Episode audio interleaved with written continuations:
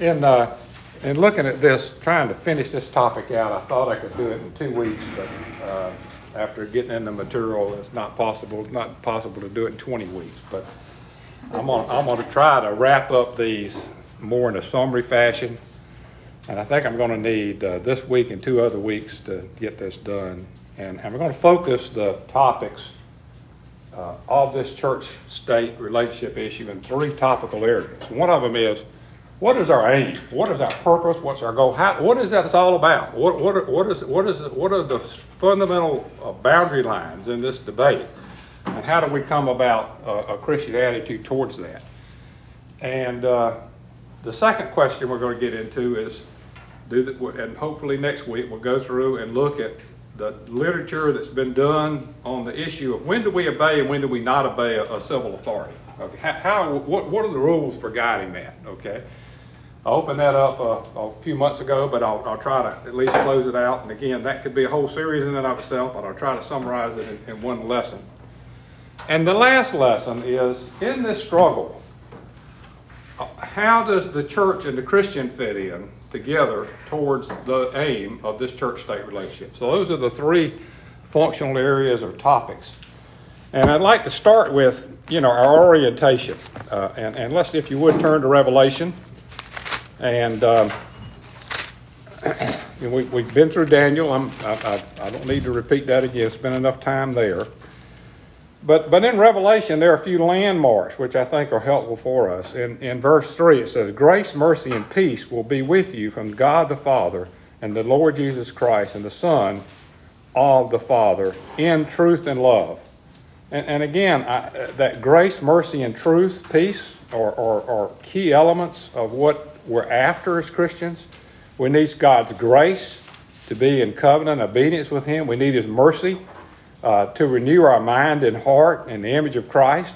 And we need peace as we try to struggle uh, as, as Christians within the church and also within in, in the state. And, and those are the three things that kind of set Revelation out, this struggle that we're in. And again, I, I don't, I don't want to get lost in this, but I've shared with you my eschatology, which kind of guides me in all of this. I think we're in the, in the last part of this struggle. Uh, you know, particularly in the in when when and and you know you got the seals and the trumpets and and and, and the vials, God's wrath being poured out, chapter sixteen, etc. You know, and again, in my view, all those these things are all three of these things are are overlapping and continuing in, in this struggle of Christ's righteousness, His kingdom, His eternal life. These these battles go on over and over and over again. But I think we're, we're clearly have to be in the last phase of this, no, no doubt about it. And, and in that phase, to me, the struggle that remains as I, I look at Christianity is, you know, can Christ's kingdom coexist with a Christian nation? Or is, is there some synergy between those? And I say that issue somewhat by the struggle when Rome became Christian. Yes, Christ's aim is to bring nations to Christ. All right, I, I, I believe that. All right, now we can argue that, and to what degree we can argue that, but I think it's clearly that was shown in the greatest battle, the first series of battles around 313 AD when Rome became Christian. The second series of battles, in my mind, were, were over and are continue. All of these battles continue. They're not over, uh, but principally was realized in the Protestant Reformation of the, what is righteousness? What is the righteousness of Jesus? How, how does righteousness fit in? We, have, we the church kind of lost their way. The trumpets were warning about that, and then the church got, got I think it right in, in the Protestant Reformation.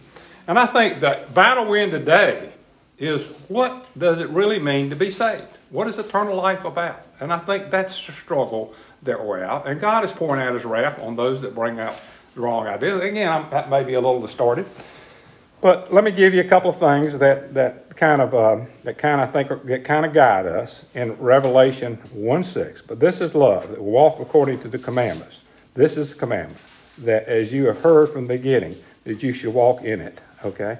That we that we're we're called to obedience in, in Christ's commandments. I'm, I'm sorry, I'm in John 1, the one that didn't sound right, okay, but that's still a good, good passage, it worked out okay. All right, uh, Revelation 2, 6. You know, be faithful to the death, and I will give you the crown of life. You know, that they, we're, we're, we're told that this will be a difficult time. Uh, you know, do not fear that these things that you're about to suffer, indeed, the devil is about to throw some of you in prison, and you may be tested, and you will be in tribulation for 10 days. To me, that's an indefinite period of time, I, I think, in, in that sense. You know, that, that, that we're, we're, we're called to be faithful in this struggle. I think these apply to us. And then in Revelation 12, uh, uh, I think it's 11, and he said, I'm sorry, 12, let's let me get find 12. 12, 10. 12, 11, and they overcame him by the blood of the Lamb, the word of his testimony, and they did not love their lives unto death. That to me, this the answer in this church state issue is not a simple answer. You have to have all three of those ideas together. You, ha- you have to have the blood of the Lamb. You have to have been renewed in the image of Christ, your mind uh, renovated with enlightened with the knowledge of Christ. The blood of the Lamb has to motivate you. That, that sense of you were saved by His mercy alone. Okay, you know, you know the word of His testimony. The word of God has to be central in your life. It has to be the, the word of obedience. When we read Revelation, when we read Romans 19, uh, Romans 13, we need to keep in mind that we're called to obedience, and, and that that obedience is guided by the word of the Spirit. And then finally, we have to, uh, you know, uh, not love our lives unto, unto death. That we need to be willing to understand that truth preservation must guide over, over, over, uh, over self-preservation, and that we're called to a special calling as Christians. So anyway, we'll come back to this principle. But me, I think the answer is in, you know, we're we're in this struggle that Christ foretold in the gospel, and this kind of gives us some guidelines to get there. But I don't want to get tied up in all that today. I'm just trying to give you a context and a summary. Today, I'm going to cover again, I'm going to stick mainly to the book, Our Covenant Heritage. I'm trying to follow an outline. And, and I, am certain if I were to write this again today, I would write it differently, okay? I, no doubt about it. But I want to share with you where my mind was, you know, 20 years ago now. And, and I think it's a good starting point in all of this because you know, I did kind of what I'm doing now. I read everything I could possibly read, and I tried to summarize and write it down. And, and did I fall short? Sure, okay. But but I think it's helpful to kind of kind of get our mind around what really, where do we draw this lines between church and state? Because I think we've lost our way. So I'm going to kind of go through this. Uh, and and, and I promised I'd go to David Dickson. I'll do that in just a minute. All right. You know that essentially that that what we're struggling with is we're in a different era. This last era, I believe, kind of is, is highlighted by John Locke's essay concerning human understanding. One of the most influential books next to the Bible. It inaugurated an age of reason and enlightenment. Though longer was man perceived truth as absolute, each man was now his own God. Now, I'm not, I'm not speaking of Locke in a favorable way. I think that when we look at Locke, yes, he did kind of open in this church state relation. He gave us some guidelines that were very influential in our American system. That's all good. Praise the Lord for him. That's good. But there's also a sense in which he, he, he destabilized the anchor to the Word of God in how we respond. I mean, and, and, and I think this has showed up in our American system. It's kind of, you know, and, and let me give you another context that's very helpful. Uh, one of them is that when you look in the past, up until this era, there was not a, we have two events that sort of promote the idea that there is some sense in which it's appropriate to rebel against an authority. And I think one of them is in the American Revolution, okay? We could dwell on that. Was that a just cause? Was that, was that following right Christian principles? I would argue, yeah, in, in many ways, yes, but, you know, uh, and, and, and, it's kind of hard to argue against. It's like arguing against motherhood. So I'm going to put that in the yes category. And we need to understand what the rules were there. But there's also a, a case that not many of us are, uh, not many in the world are that familiar with. It's called the Glorious Revolution uh, uh in in uh, in England when uh, James II was a Catholic king, and he would have started a Catholic dynasty in England, and we would be Catholic rather than Protestant today, where that could follow through. But there was a revolution in 1688 where William and Mary, uh, who had lineage back to the earlier King James, uh, were put on the throne in England. And they, they, as I talked last week, they established Presbyterianism in Scotland, Anglicanism in England. Uh, but nonetheless, that was a rebellion. I mean, can you, can you, can a government rebel against a king? Yes, there, there are historical precedents for us to do so.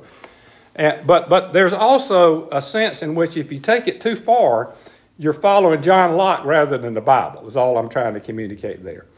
And, and I see, in our, even in our own Presbyterian understanding of, of chapter 23, I think that we've been overly influenced by John Locke, but I, will I'll leave it at that. In the last part of 17th century, the first time in a thousand years of Western history, a deliberate attempt was made on a grand scale to organize a religiously neutral civilization a political, economic, ethical, and intellectual structure independent of Christianity.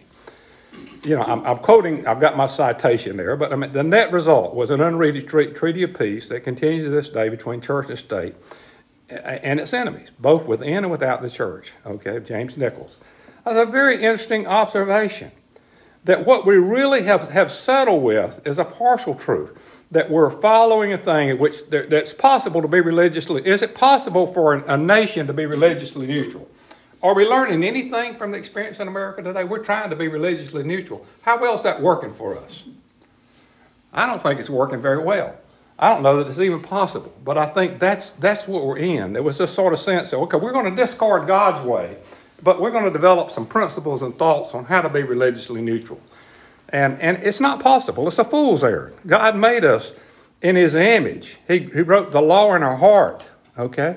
It's not possible to be religiously. There will be a religion, whether you want it or not, and that religion will govern, even if it's secular humanism, it'll govern what you do.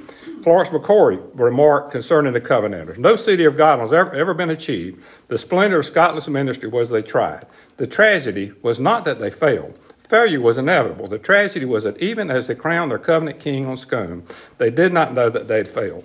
I mean, the point was that the Scot, this, this issue in the covenant heritage is about the Scottish people wanting a king to establish, to be able to uh, bring about the covenanted reformation, and, and they failed. I mean, you know, that's not the answer. The answer isn't in a king.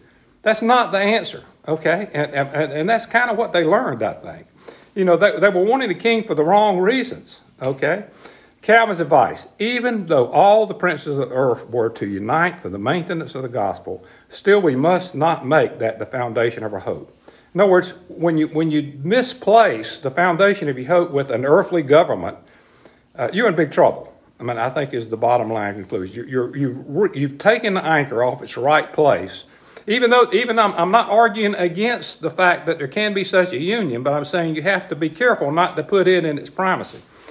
In Psalm 72, uh, yeah, uh, Solomon lists 20 benefits of Christ's kingdom, his kingdom in heaven and on earth. Many of these benefit promises of Christ's kingdom involve godly magistrate and great magistrate blessings they provide his people. I'm going to read them to you here. I think it's absolutely wrong. I think it's what we're missing. What's wrong with what we're doing? Okay? What's wrong with the way we're going today? Okay, I'm going to read these covenant blessings to you. Mr. Yes. before you start on that, uh, is the, so the quote there from Nichols, Yeah.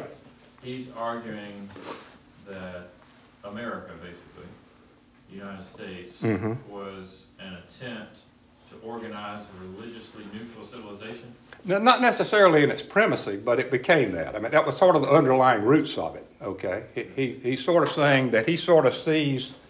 I mean, I, I think I think you can't take that literally as if it's a monolithic change, but that seems to be the overall direction of where we're going.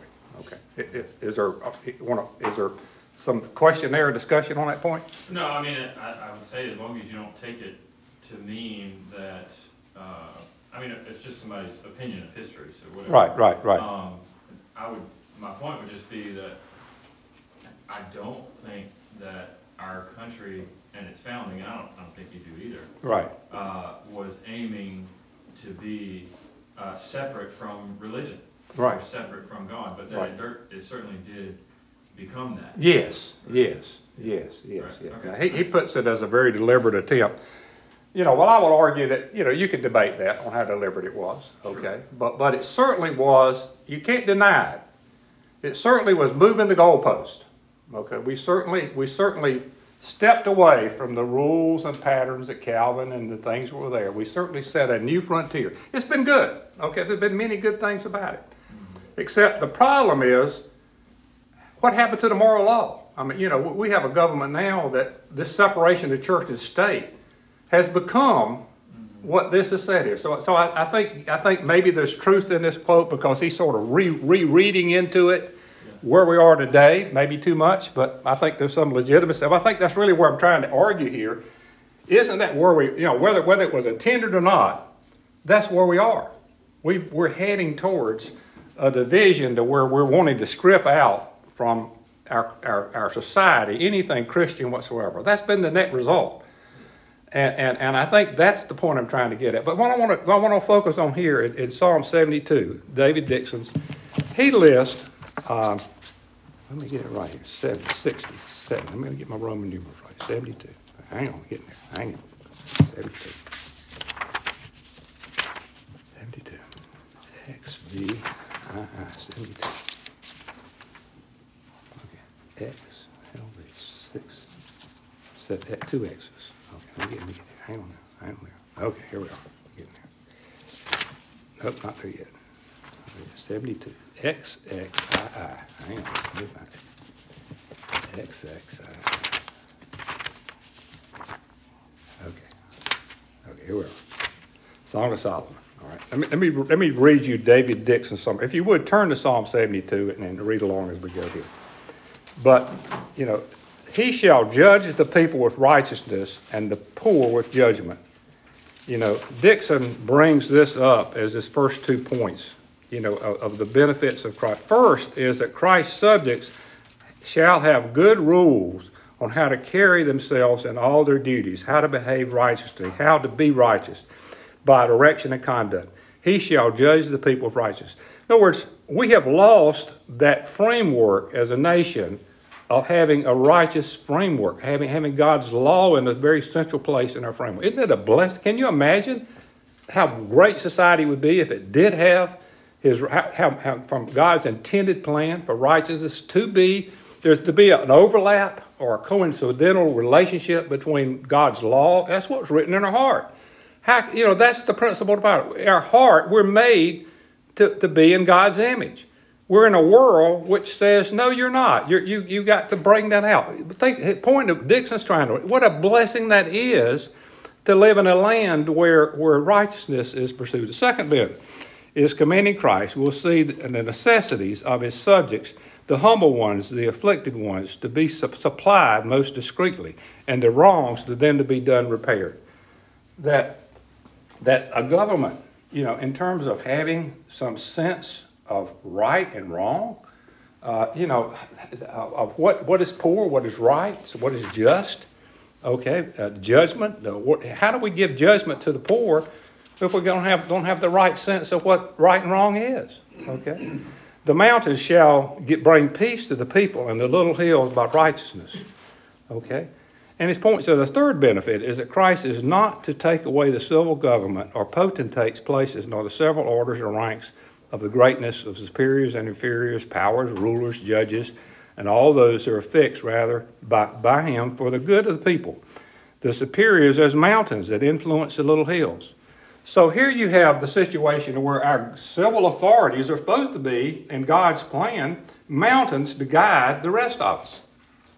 I don't know about you, but I ain't seen many mountains up there. Okay, they're almost like valleys. Okay, what we need, you know, God's intent, these blessings that God lays out in His order as it should be. I'm, I'm talking about the order as it should be. Is that they should be mountains. They should be leading us. Okay. Fourth, the fourth benefit is Christ shall make such magistrates as to embrace Him for their Lord and Governor, a blessing to the people under them. For by their righteous government the people shall live quiet and safe in God's service under them. The mountains shall bring peace to the people, and the little hills how shall, how shall you know, so bring by, by righteousness. So, so here you have that relationship worked out to where, to where, let me ask you this. Can there really be true peace in the world when that peace is defined as something apart from the peace that God has ordained? It's not possible, okay? somehow, you know, we, we kind of accepted that, that, that that's, that, that's okay. We get this separation is there, but God's given us a blessing of leaders. Let me go on here. The fifth benefit, all be that Christ suffer, uh, in, in verse 5. Fifth benefit, that Christ suffer his subjects to be brought low in the sense of our own weakness and danger of being swallowed up by their persecutors, shall be, be, shall be taken their controversy to, to his cognition and deliver his people out of the hands of the adversaries. He shall judge the poor of the people. He shall save the children of the needy. He shall break into pieces the oppressors. Well, is our society heading in that direction right now? I mean, they're, they're really breaking, what they're trying to break is not the oppressors, they're trying to break the Christians, okay? They're trying to break the righteous, okay? They're, they're not, the, the, the, riots in the street, theft, you know, all of these things would go on and on. It- We've just lost our way. The sixth benefit is Christ, the true King of Israel, never want a kingdom. He shall never want subjects. He shall always have a church. As such shall worship and fear him and do homage unto him so long as the world stand, standeth amidst all charges of revolution that can come. They shall fear thee as long as the sun and the earth endureth throughout all generations. In other words, he's promised that there will be a, a realization of the, of, uh, in, there will be a, a, a increasing recognition by the nations of the necessity of, of Christian obedience in this sense. Is really where it's coming from. The seventh benefit, whatever, whatever sad condition his people shall be, how far whatsoever spoil or luster and glory in the world, or any other respect whatsoever, they shall be made as mown down, meta, possibly, uh, yet Christ, by his word, spirit, and effectual blessing, shall revive and recover them, as grace cutteth down, being watered by rain and made to grow. He shall come down like rains upon the mown grass and the showers of the water of the earth. The eighth benefit is that all true subjects of Christ are justified persons and devoted in their hearts to righteousness and obedience to God's will, and such as endeavor to abound the fruits of righteousness. The righteous shall flourish in his day. You know, and, and again, let me let me I don't have time to read all this, so let me go back to verse nine and pick it up from there. Okay. They shall dwell in the wilderness, shall bow down before him, the enemy shall lick the dust. You know, here here it is that, you know, that the enemies of Christ and his church will lick the dust. That's what that's what ultimately is where where things are heading in the world, okay? But that's not what we are heading for right now. The kings of Tarshish and, and the tail and the owl shall bring presents. The king of Sheba and, and Seba shall offer gifts. So here are gifts brought from the nations to the church. That's kind of the picture that's given here. And again, when you look at look at the reality of our, our wealth in our nation, where's it focused? Is it focused in that direction? No. The, all the kings shall fall down before him, and nations shall serve him. Wow, that, that's is that the intended plan? Well, it doesn't look like it where we are today. And he shall deliver the needy when he crieth, and the poor also, and him that hath no helper. He shall spare the poor and needy, and some souls of the needy. He shall redeem the soul from deceit and violence, and precious shall be the blood in his spirit, in his sight. And he shall and he shall live, and to him shall be given the gold of Sheba. Prayer may be off, maybe shall be made for him continually, and prayer and pray daily shall he be praised. There shall be a handful of corn on the earth upon the tops of the mountains, and the fruit whereof shall shade like Lebanon, and they, they and they of the city shall flourish like grass of the earth. And the, the last one, his name shall endure forever. His name shall be continued as long as the sun, and men shall be blessed in him. All nations shall call him blessed. All nations shall call him blessed. All nations shall call him blessed. All nations shall call him blessed. I don't know how many times I need to repeat that, okay? Where are we heading? Where are we today? We're not there, okay? Christ is doing a work that, that, that isn't necessarily consistent with the way we believe today as modern Christians, our, our understanding. You know, I'm just trying to draw us back from this, this, this sewer we're in and look at what God intended it to be. That's all I'm trying to contrast here. And, and, and that's the point I want to make. But, but Ed, Yeah. in our nation, Yep. we had a presumption that you had men that would be rulers that feared God. Yes. Whether they were Quakers, Right. whether they were Baptists, whatever that was gonna be the gamut. Right, right. But it was always assumed. Yep. Always assumed. Yep. They would fear God. So therefore, our laws would, that we made in this land, would have been somewhat as civil magistrates should have been in place with Psalm Yeah, seventy-two. yeah. Yeah. And for the, and for the large part of our country's history, it Right. has been. Yeah, All right? You know, it- but you're right, the, the ultimate ones that always came back that Christ taught over and over again in the structure that Israel had, yeah, you know, if you were working, fine and good, but who was not ever able to work? Right. A women. Right, What about the orphans in the street that didn't Right. do that? So Right. you had those, the poor, you had those that it was always given that those that were oppressed, that were poor, that were needy, you should take care of them. You had a responsibility, civil rights, civil magistrate, to see that your laws did that. Right. But what, and for a, a large part of our country, not all of it perfect, right, but that has been upheld. Yeah. Now, and where we're living is, with what you just said, none of these things right, are right. being Now, you, applied. those blessings, None we're, of we're missing these blessings. I mean, Okay. it's like, they don't, you know, it Right. doesn't exist anymore. Right. So, but my, but my point is, if I connect the dots and say, and I'm, and I'm simplifying it somewhat, but nobody fears God. Right, Nobody Right. thinks about this king who is going Right. to Right. come and say, wait a minute, I put you in power, I put you there, look at your scorecard, buddy, look Right. at where you Right. stand. Right. Right, anyway, I just, I, I, I agree with you, that's the issue. but, that- but you're right, the, the simple things, don't, maybe not simple, but the fundamental things that we were always taught and to, to grow up in, I don't even think those are being taught anymore. Right. But, you know, of honesty, of Right, integrity, right, of how you right. treat others like you want to be treated, all those Right. things. All that seems to have just, As, as an engineer, I, there's something called the bathtub curve, Mm-hmm. okay, where things just go along real like the bottom of the bathtub for years and years and years, and we don't notice it. But all of a sudden, when we hit the wall of the bathtub, we notice it. We're at the wall of the bathtub, Yeah. okay. Well, the things are really beginning to change here. Let me go back to the question Trent raised. Y- yes, I, I think there's a legitimate reason for this because what if you go back and look at the original South Carolina Constitution, look it up online, okay? It's the most interesting. Or most of the states had, had constitutions which required some form of obedience to the word. I mean, you know, they, they've tried to. They were really a fairly good summary of, of what a Christian nation should be. But, uh, but by, by 1830, every one of those constitutions had been rewritten in light of the American Constitution. Okay, I, I, don't get me wrong. I, I, I got a top secret government clearance. I'm not overthrowing the government. That's not where I'm coming from. Uh, my point is, we've lost our way. Okay, and, and somewhere in our original founding ideas, something was defective in that approach. Not that it isn't good. Not that it's the best government on the earth. But all I'm trying to say is it isn't this government that's outlined here in Psalm 72. That's all I'm trying to get to. We're not there yet. be, but it's not.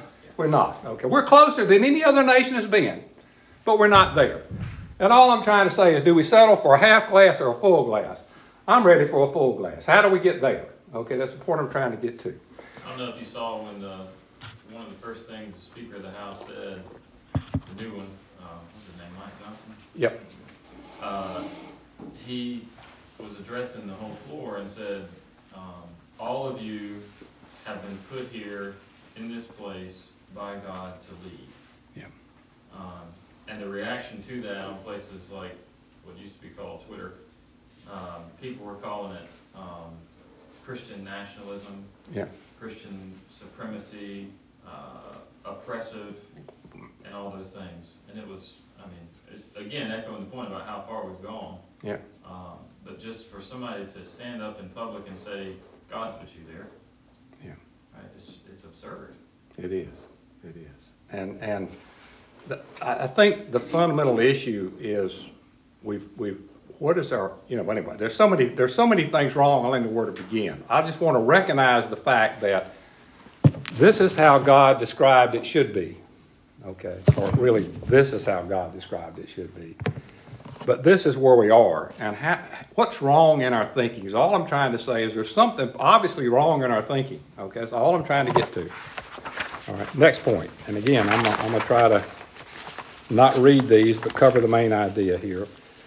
Principle one, I mean, I, I identified five principles that, that are sort of like boundary markers. In terms of, you know, you may not agree with me on point five, but I think most people would agree with on, you know, at some point in the line, you're gonna leave the train. You're gonna say, I'm, I'm leaving your train at point two, or I'm leaving your train at point. I'm not even with you on point one, but I'm trying to say that there are five steps in the right direction.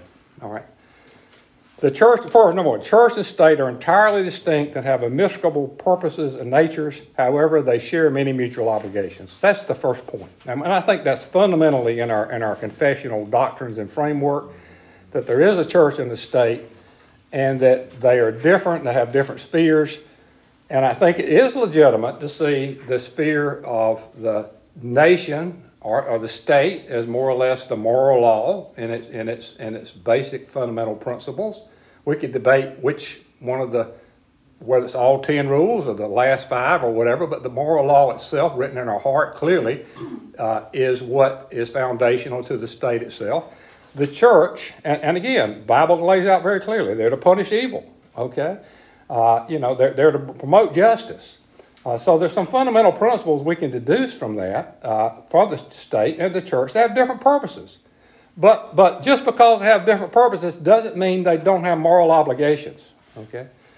And, and you know, as Calvin says, the church is an internal spiritual entity. The state is an external temporal entity.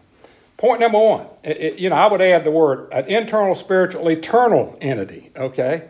And, you know, and the state is, you know, uh, you know, essentially, I must have I must have written down something wrong there, but anyway, it, it's a temporal entity. Okay, it's not eternal. The magistrate uh, neither ought to preach nor nor minister the sacraments, uh, nor censure the clerk, nor yet prescribe any rule on how it should be done, but command the ministers to observe the rule of the world and punish the transgressor. The minister should exercise not the civil jurisdiction, jurisdiction, but teach the magistrate how to be exercised, how to be exercised according to the word. Look at the example of Daniel. Daniel didn't write a bunch of treatises. He didn't do a lot of protest. He was just he just used used Christian obedience, okay, in, in, in the truest sense of moving forward. Uh, that's what magistrate should be. He wasn't afraid to be a magistrate. He was a magistrate. So it's not something we're not called to do. It's not, it's not inconsistent with Christian principles, but, but there's a way to do it in the Daniel way that we need to learn from. Concerning the great hazard of religion establishing a permanent bond in the state, Tocqueville, there, there are two guideposts I used in, in this analysis. If you haven't read um, Democracy in America, read Tocqueville's summary. He came to America in the early days and was a good observer of the nature of things lots of good observations. And the other was James Thornwell, and I'll get into that in a little bit. But, but Tocqueville said, alone religion may hope for immortality, linked to affirmable powers. It follows their fortunes and often fails together with the passions of the day sustaining them. That's kind of what happened to the Covenanters. He remarks that religion was the first of their, the American political institutions, although it never intervenes directly in the government. So he kind of, in a way, we kind of had it right in, in a sense of that relationship. There was some that they were still fundamentally Christian at heart as a nation. And, and there was a respect of these things, is really what he's saying in the early constitutional framework. If religions are to be capable of maintaining themselves in democratic age, it is not enough that they remain within the spiritual sphere. Okay, well, I think that's a good point. But, uh, you know, I'm reading a secular authority, but it's a good point that, that we that we that we yes, Daniel. Did Daniel remain in the spiritual sphere? In his personal life and practice in his heart, yes. But did he not have was he not made in, in God's image to rule and have dominion? Was there not some sense in which there's some sense in which he's there? So so we can't we can't break these things apart in a way that we can't pull them together. Unfortunately, over the last three centuries, there has been a complete reversal regarding moral obligations of church and state. Today, states consider the people, not God, as a source of power. And, and again, that's a democracy, okay? It, I, I, I, think it's helpful to digress here a minute, okay? You know, the people are the source of a power in a democracy because it's a state, and there's a real biblical argument for that. The biblical argument goes back to Noah. If you read Genesis, what did Noah establish? He established the rule that the shedding of the blood will be punished. Who did he give that commandment to? The people. Okay? The people are the ultimate authority and ultimately responsible for not for maintaining those rules on the shedding of blood of others. So there is a true biblical, both a secular foundation for that principle that the people have that authority. But there is an extent to where that rule breaks down when you try to remove God completely from it. It, it doesn't work anymore, okay? And, if you, and let me give a third data point. In, in the past, in early governments, people gave the authority over to an individual, okay? The chief of a tribe, the nation, the king. So up until the, the latest experiments, you know, in our current democracy, so to speak, the nations in the world were observed by there was a king or a leader or a man or a tribe or, or, or, or, or and in many cases a senate or a government, okay? Uh, there was a head power that had the authority to make the rules. And there was, in our nation, we pull from all of these ideas, which is good, okay? Uh, but there is a point to where we, we, we've gotten, we've gotten completely away from that whole sense of, of the people by themselves. The democracy, by, uh, democracy taken to extreme is anarchy. Okay, we don't want that. There has to be constitution. Our government has constitutional rules. It isn't just a person that's rules, which is great. There's good things about our system of government. I'm not trying to say there's not. Okay, my problem is in removing religion from every crack and crevice. We've kind of created this situation. Mr. Ed? Yeah, go ahead. Um, you, I'm sure you've read it, the Defense of Liberty Against Tyrants, Mhm. that uh, Huguenot book that Yep. was written by, we don't really know who, but it's attributed to a guy named Junius Brutus. Right. But uh, he defended basically the concept you're talking about and spoke of there being basically three covenant relationships in every nation that's going to pursue government like this. Mhm. And you see them laid out in the Old Testament. He defends it from the Old Testament that there's a relationship with the leader and God. There's a relationship between the people and God.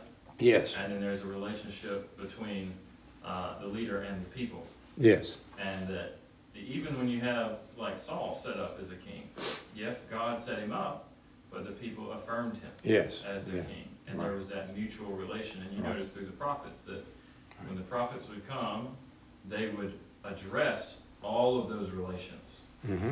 They would address how the king is in his personal relations with God, how he is in his relations with the people, how the people are in relations with, with God. I mean, you could, you know, maybe work out a fourth covenant too, but, um, I mean, it's, it's. That's a very good, that's a very insightful point. Yeah, I mean, it's Yeah. biblically defensible, the things Right. you're talking about. so. Right. And, and, and so, so, you know, so our government pulls a lot of those principles, which is good. And I, I don't want to get rid of the good here. But I'm saying is when we so remove the, the Word of God and God from the center of that, the core is rotten. Okay? It's not that the principles are bad, but if the core is rotten, the whole apple's going to end up being rotten. And that's kind of where we, we've gone. Okay? Um, in the words of James Thornwell, in there, uh, this is James Thornwell was American Presbyterian, Southern Presbyterian as you can get, uh, and, and anyway, and that's kind of where we are. And, and, and our uh, American forefathers' anxiety to guard against the evils of religious establishment, they virtually expelled Jehovah from the government of the country. So yes, I am, I am saying that in that sense, we lost our way. In, in our desire to try to form this perfect government, it exists by having good men and, and good people, and, you know, which it can, it can, okay? But, but the core of it, when we expel Jehovah from the government itself, we've lost the core, we've lost the foundation, we've lost our reference point. And it's kind of like Wiley, I'm, reading, um, you know, uh, Santayana, uh, George Santayana, I'm not sure I'm pronouncing his name, name appropriately. But he's got some good, he's, he's a very much a liberal guy, okay, no doubt about it. He wrote a book, The Last Puritan, where in The Last Puritan, it's all about how we as Puritans, we set duty above everything else, and, and all the other things fall apart relative to duty. It's an interesting critique of the extreme. But what it misses is it doesn't, it doesn't have any sense of that original ethic of what true Christianity is all about. So it's a secular thing. But anyway, if you've heard this statement, you know, those that don't uh, uh, study history or fail to repeat it, George Santayana. Okay, now that, that's where that quote came from. Another one I thought was very good was uh, about Wile E. Coyote. My kids watch this cartoon, Wile the Coyote. I mean, he falls off the cliff and does all this kind of stuff. And, and, it, and his quote kind of was, was taken over and adopted to that. But he says, a fanatic is somebody, when he meets failure, who doesn't change his aim but redoubles his effort. Okay, that, that, that I think is a very good quote. But anyway, he was very good at coming up with these quotes. He had another quote which I thought was very good, which is at the heart of where we are. What is intelligence? He said intelligence is the power to be able to see the past, the present, and the future as it really is, was, and will be. Okay? Now let me ask you that. If you don't have God in there, can you have intelligence by the if, that was a secular definition of what intelligence is. No wisdom. There's no wisdom. How can you possibly have intelligence if you can't see the past, present, future as it will be? Okay, it's not possible. Okay. So anyway, all I'm getting at is, is, is, even from secular people, we can learn a lot of, to me, useful insight. Maybe we pollute our mind. Uh, God forgive me. Okay, but but I think I think we begin to see. We need to be able to see how the world sees us, and then better able to critique where we are. Principle number one, and I'm not going to get through these either today. The church and state are entirely distinct and I've already done that. Okay, I've already got that. Fortunately today, the soul power, James has done that. So let me go to page three. All right, okay. Let me go to page three. Let me get, let me get my bearings here. Then, I should have printed this book out the other way. Principle number one. The American Presbyterian, I, I don't have time to get into this issue. This is another day and another dollar. But if you look at how our confession was written, our, our confession was written differently than the original confession of the Westminster Assembly. The original confession of the Westminster Assembly uh, saw value in having an established religion in the country. Okay, now that isn't an idea that is very well received in our presbytery. Okay, but nonetheless, that's what our original founders, almost to the man, believed that a government should. That was the world they lived in. They weren't. They weren't experiencing all of these so-called wonderful fruits of democracy that we have today. Uh, you know, that was their world. That was what they saw. They were read the Bible. They were bound to do. To, to me, I think I think to say that's not biblical is absurd. Okay, that's very biblical. Our government, um, but on the other hand, I'm, I'm saying there's some sense in which the middle definition is the PCA definition. I'm not going to say that's wrong. I think there's there's truth in it. Okay, I, I, I, there's nothing untruthful in it. It's consistent with the Word of God in many ways. That we're nursing fathers. So there is a sense in which you bring in, yet as nursing fathers, it is the duty of the civil magistrate to protect the church over common law without giving preference. And this is where I think maybe it goes, you know, without any denomination. Well, certainly, okay, I agree with that. Not the government should not give preference, okay. But on the other hand, if you take that to extreme of any preference to any religion, including Islam and Mohammedanism and uh, devilism and Satan worship and all this, I mean, where, where do you take that to that extreme? I don't think that was the intent of our confession. That's not what I'm saying. But the point is that the confession is missing, I think, something that the ARP confession, the ARP confession was written during that same time period, just a few years later. All right. I think it's better. Okay. I think it gets a better sense of this relationship. The civil magistrate may not assume to himself the administration of the world sex or the powers of the kingdom of heaven, yet as the gospel revelation lays indispensable obligations about all classes of people who have favored with who have favored with it, magistrates as such are bound to execute their respective office in subservience thereunto. Okay, so, so there is a sense in which th- that, that the execution of the office is somewhat bound to the word. Administrating government on Christian principles, ruling in the fear of God according to the direction of the word, and those who shall give an account to the Lord Jesus Christ, whom God has appointed to be judges of the world. They, they're, they're responsible to God. They have that obligation. Hence, magistrates as such in a Christian country, Christian country, is that what we are? That's what I think our intention was. We could debate that. Are bound to promote the Christian religion as the most valuable interest of the subjects by all such means as are inconsistent, they're not inconsistent with the civil rights and do not imply any interference with the policy of the church, which is free and independent kingdom of the Redeemer, nor any assumption of dominion over conscience. So it says all the same things our confession says, but it has a positive value and role for that common obligation. Our confession kind of leaves, it throws a bone to it. Oh, they're nursing fathers. But it doesn't elaborate what it is. To me, I think the ARP confession elaborates that. But I'm, I'm a PCA guy, I'm not ARP, but I think there's, there's value in, in that, in that I think reading. there's a, a question that's being begged, or an elephant in the room with the American one, that nobody really wants to address. Yes. And maybe there's several elephants, probably are.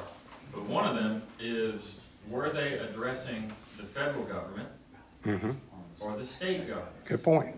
Good point. Because I am totally okay with the PCA's definition, as long as we're talking about the federal government. hmm I don't want a man in Washington DC, whom I've never met, Good point.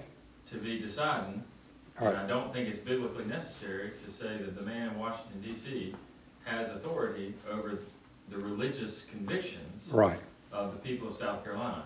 Yep. However, I think our original American intention would have seen that the states do have that right. You already Yep, addressed yep, it, yep, yep, the yep, yep. thirties overthrow Yep, of the yep, establishment. right, and right, right.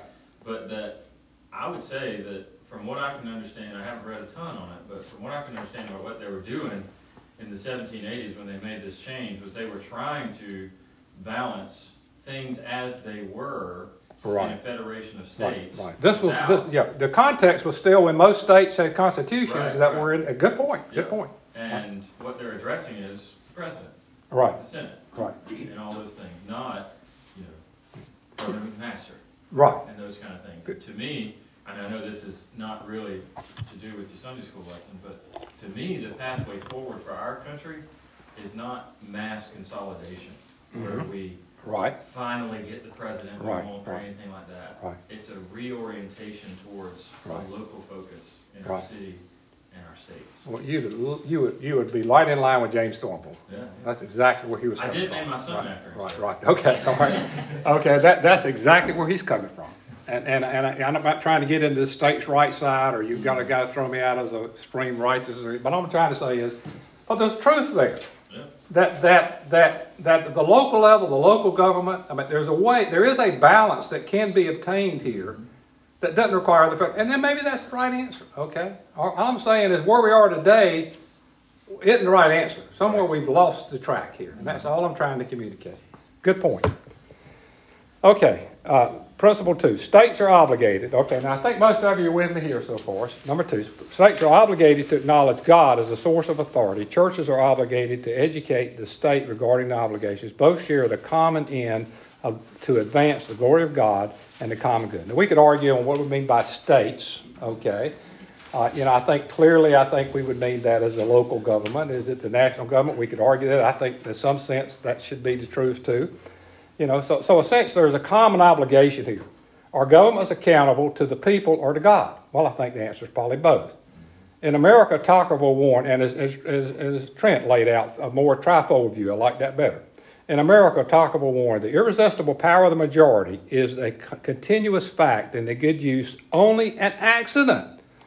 Further, he warned that the despotic nature and power of the majority. Under the absolute monarchy of a single man, despotism to reach the soul clumsily struck at the body, and the soul, the soul escaping such blows, blows rose gloriously above it. But in a democratic republic, that is not at all how tyranny behaves. It leaves the body alone and goes straight after the soul. Isn't that kind of what's happening in America today? I mean, you know, uh, this, this, this tyranny of the majority. If freedom in America is ever lost, this will be due to the om- om- omnipotence of the majority driving the minorities to desperation and forcing them to appeal to physical lines. Okay. Uh, Tocqueville, you know, also had a saying: "Is that the worst form of tyranny is tyranny of the majority." Okay, and so we have the structure that's there. He asked, How can a society escape destruction when its political ties are relaxed, moral ties are not tightened, and what can be done with a people master of itself if not subject to God? The reality is that Christians no longer, that Christianity is no longer the religion majority, and the trend will have dire consequences on our precious freedom of religion. Next point. Thornwell contended the fundamental error of our fathers was that they accepted a partial for a complete statement of truth. I repeat, I think that's worth repeating. Our fathers, it's back to this issue of how do we go wrong? It, it's this partial but not complete statement of the truth. It, it may have been appropriate in its context and time, as Trent kind of laid it out. Maybe it was right then, okay? But somewhere it lost the way. But in any event, this, this sense that we can compromise with evil. We can't compromise with evil. Although they clearly saw the human side, they failed to recognize the divine side that all just government is the ordinance of God, and that magistrates or his ministers must answer to him for the execution of their trust. Okay. Next thing, while he stated that he never introduced secular politics in the, in the instruction of the pulpit, I repeat, he never, never went into the pulpit and introduced secular politics. But he equally insisted. But this, but don't just take that quote in isolation. Let me give you the rest of it. If you read his works, you'll find these statements as well. A state that does not, and what he means by a state is more the state itself, a state that does not recognize its dependence upon God and a commission from heaven is false to the law of its own being. In other words, If, if it says our foundation is from the people and doesn't have God in there at all, in some sense, it, it, it loses its way. A state which should undertake to accomplish the end of its being without taking into account the religious element of man palsies its own arms. Subjects that have no religion are incapable of law. Subjects that have no religion are incapable of law. A state must have a religion in order to be truly obedient. And as it is a true religion alone that converts obedience into a living principle, it is obvious that a commonwealth can no more be organized that shall recognize all religions than one that shall recognize none. The sanctions of its law must have a center of unity somewhere. Last point. Thornwell uh, Saul states as moral institutions responsible to God, sin has been the ruin of every empire that fl- flourished and failed. Okay. Okay. Yeah, what you say as well, Andrew and I was mumbling about this, but, uh, especially with our founding, the size of the law books, let's just say that. Right. Right, they, they would have put a more, uh, a greater emphasis on the freedom of the individual, um, and less, not just less power in those who are elected, Right. but less laws for them to be concerned about. Yep, yep. And in a system like that, in some way, it's less easily corrupted, and the people are less easily abused. Right. But today, like, it's, you know, you connect it to the, the idea of the moral, the majority no longer being moral. Um, not only has the majority shifted, but the, the number of laws has just tremendous absolutely. increased. So Right. not only does, you know, not only do we suffer from no longer being the majority, but we suffer from, uh, that majority being able to elect a man or woman in some cases, uh, to carry out all of these additional laws hmm that are impinging upon, uh, the people, right? Mhm. Um, you know, that, again, that kind of gets back to state versus federal Right. idea. Right. Um, But, but I think that, that was part of their plan, I think, in avoiding the corruption um, that we see today. Yep. You give the leaders less power and less laws to execute, and it's harder to do that. Well, it's more of a constitutional, but you have fundamental principles that you govern the land with. Case laws, Right, right, right, right, right. Okay, um, I'm gonna try to get through three and, and call it an end today here, but, uh, okay, you may have, you may have departed with me on that one, but again, I'm citing James Thornwell, okay, Southern Presbyterianism as you can get. As much, a guy, nobody, nobody could be more rigid in keeping it out of the pulpit, but nonetheless, he believed that there were fundamental lines that you have to draw in this distinction, is all I'm trying to argue. A lot of people take Thornwell as an example of why we should do nothing and da da da da da. That, that's not Thornwell. Thornwell is not a guy who did nothing. Okay. As a matter of fact, when the in the Civil War in, in the Presbyterian Georgia the founding of the Southern Presbyterian Church, there was an argument that we don't even need to divide the church. Just because a nation is divided, do we need to divide the church? And Thornwell argued no. Okay, in the right, we ought to be we ought to be united. Okay, that that and so so anyway, I think you need to recognize where the man was coming from here.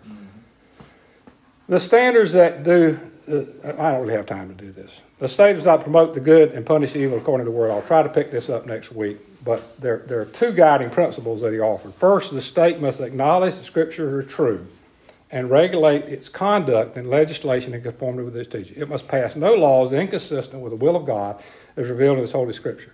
However, scripture is not a positive constitution for the state in that relation. It stands only with the church. Second, Thornwell proposed that a formula according to which the state accepts scripture as nothing shall be done which they forbid. I mean, that's really all he's saying, is that the state should do nothing that's forbidden in scripture. That, that's where he draws the line. The state only has a negative restraining power and has no authority over the consciences of men. So very important points, every one of them, okay? And, and, and again, I think that, okay, we can get into all of that. We'll pick this up next week. But let me just say what my aim is. Okay. My aim is that we're kind of like Wiley Cody and we keep change, we don't want to change our aim, okay? We keep redoubling our efforts here in trying to fix a state, I mean, trying, trying to somehow say this is right, we're heading in the right direction. We're not, okay? We need to change our aim. So my question, I'm trying to struggle with, and, and I'm gonna try to pick it up not just this week, but I got two more weeks.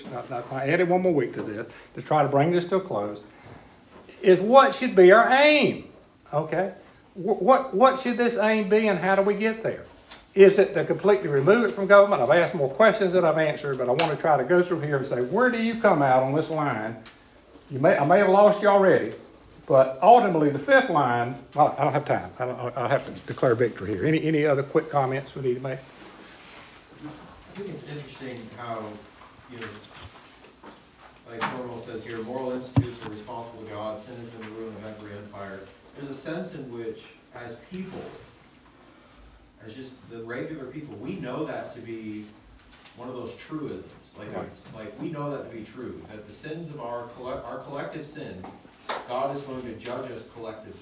Right, And when you think of things like abortion, right, and, and you look at the popular vote on these abortion bills in these states, the, the popular votes are winning these abortion bans. Because the vast majority of people, even, you know, we just understand that we can't do this evil and not be held accountable, but then we have our leaders telling us that, oh, no, no, it's, you know, we have the authority to, to declare what's good and what's right, and no one should be able to tell anyone that they, they can't do something. Right, it's, it's just interesting to live in such a time where not only, I mean, that, that's like, that's what Thorne was talking about. We have leaders that not only think that man is right, might makes right, but they are right. right. And they right, can thumb the nose at God, and we as their subjects, Right, we as the citizens, are like, no, you guys gotta stop. Like, Right. God is going to judge us, we Right. don't want this evil in our right, land. right. But, you know, what do you do with leaders like that? And, and I would just pick up, let me remind everybody, the answer is in Daniel. Okay, that's the answer. How do you articulate the principles laid out in Daniel in terms of how a government, and church, and state, and an individual ought to behave? That's where the answer is. I'm gonna be real simple in my answer. I, don't have an- I don't know how to articulate that. I don't know how to write that. I don't know how to get to that answer. All I know is that, and I think you'll agree with me, somehow we've lost our way. Let's go to Lord in prayer. Dear Lord and Heavenly Father, we confess that we as a nation have lost our way. Lord, we pray that you would bring us to where you're heading. But Lord, we also have confidence that you have promised and you will bring about all nations submitting to you. And Lord, we don't fully understand the eschatological reality of that and how you'll bring that about, but every knee shall bow. Lord, it may not be until you come again at your second judgment, but we can debate those things. But nonetheless, Lord, we know that you will ultimately triumph. And that, Lord, that we are, we are responsible as individuals to be subservient to your word and to look at what Revelation required of us the blood of the Lamb. Do we understand what Jesus has done for us? The word of your testimony. Is the word dwelling in our heart? Is it transforming our being? Are we allowing it to do that work? And did not love their lives unto death. Lord, are we willing, to what degree are we willing to stand for you? Lord, help us to think of these things and look at the witness of Daniel in doing it.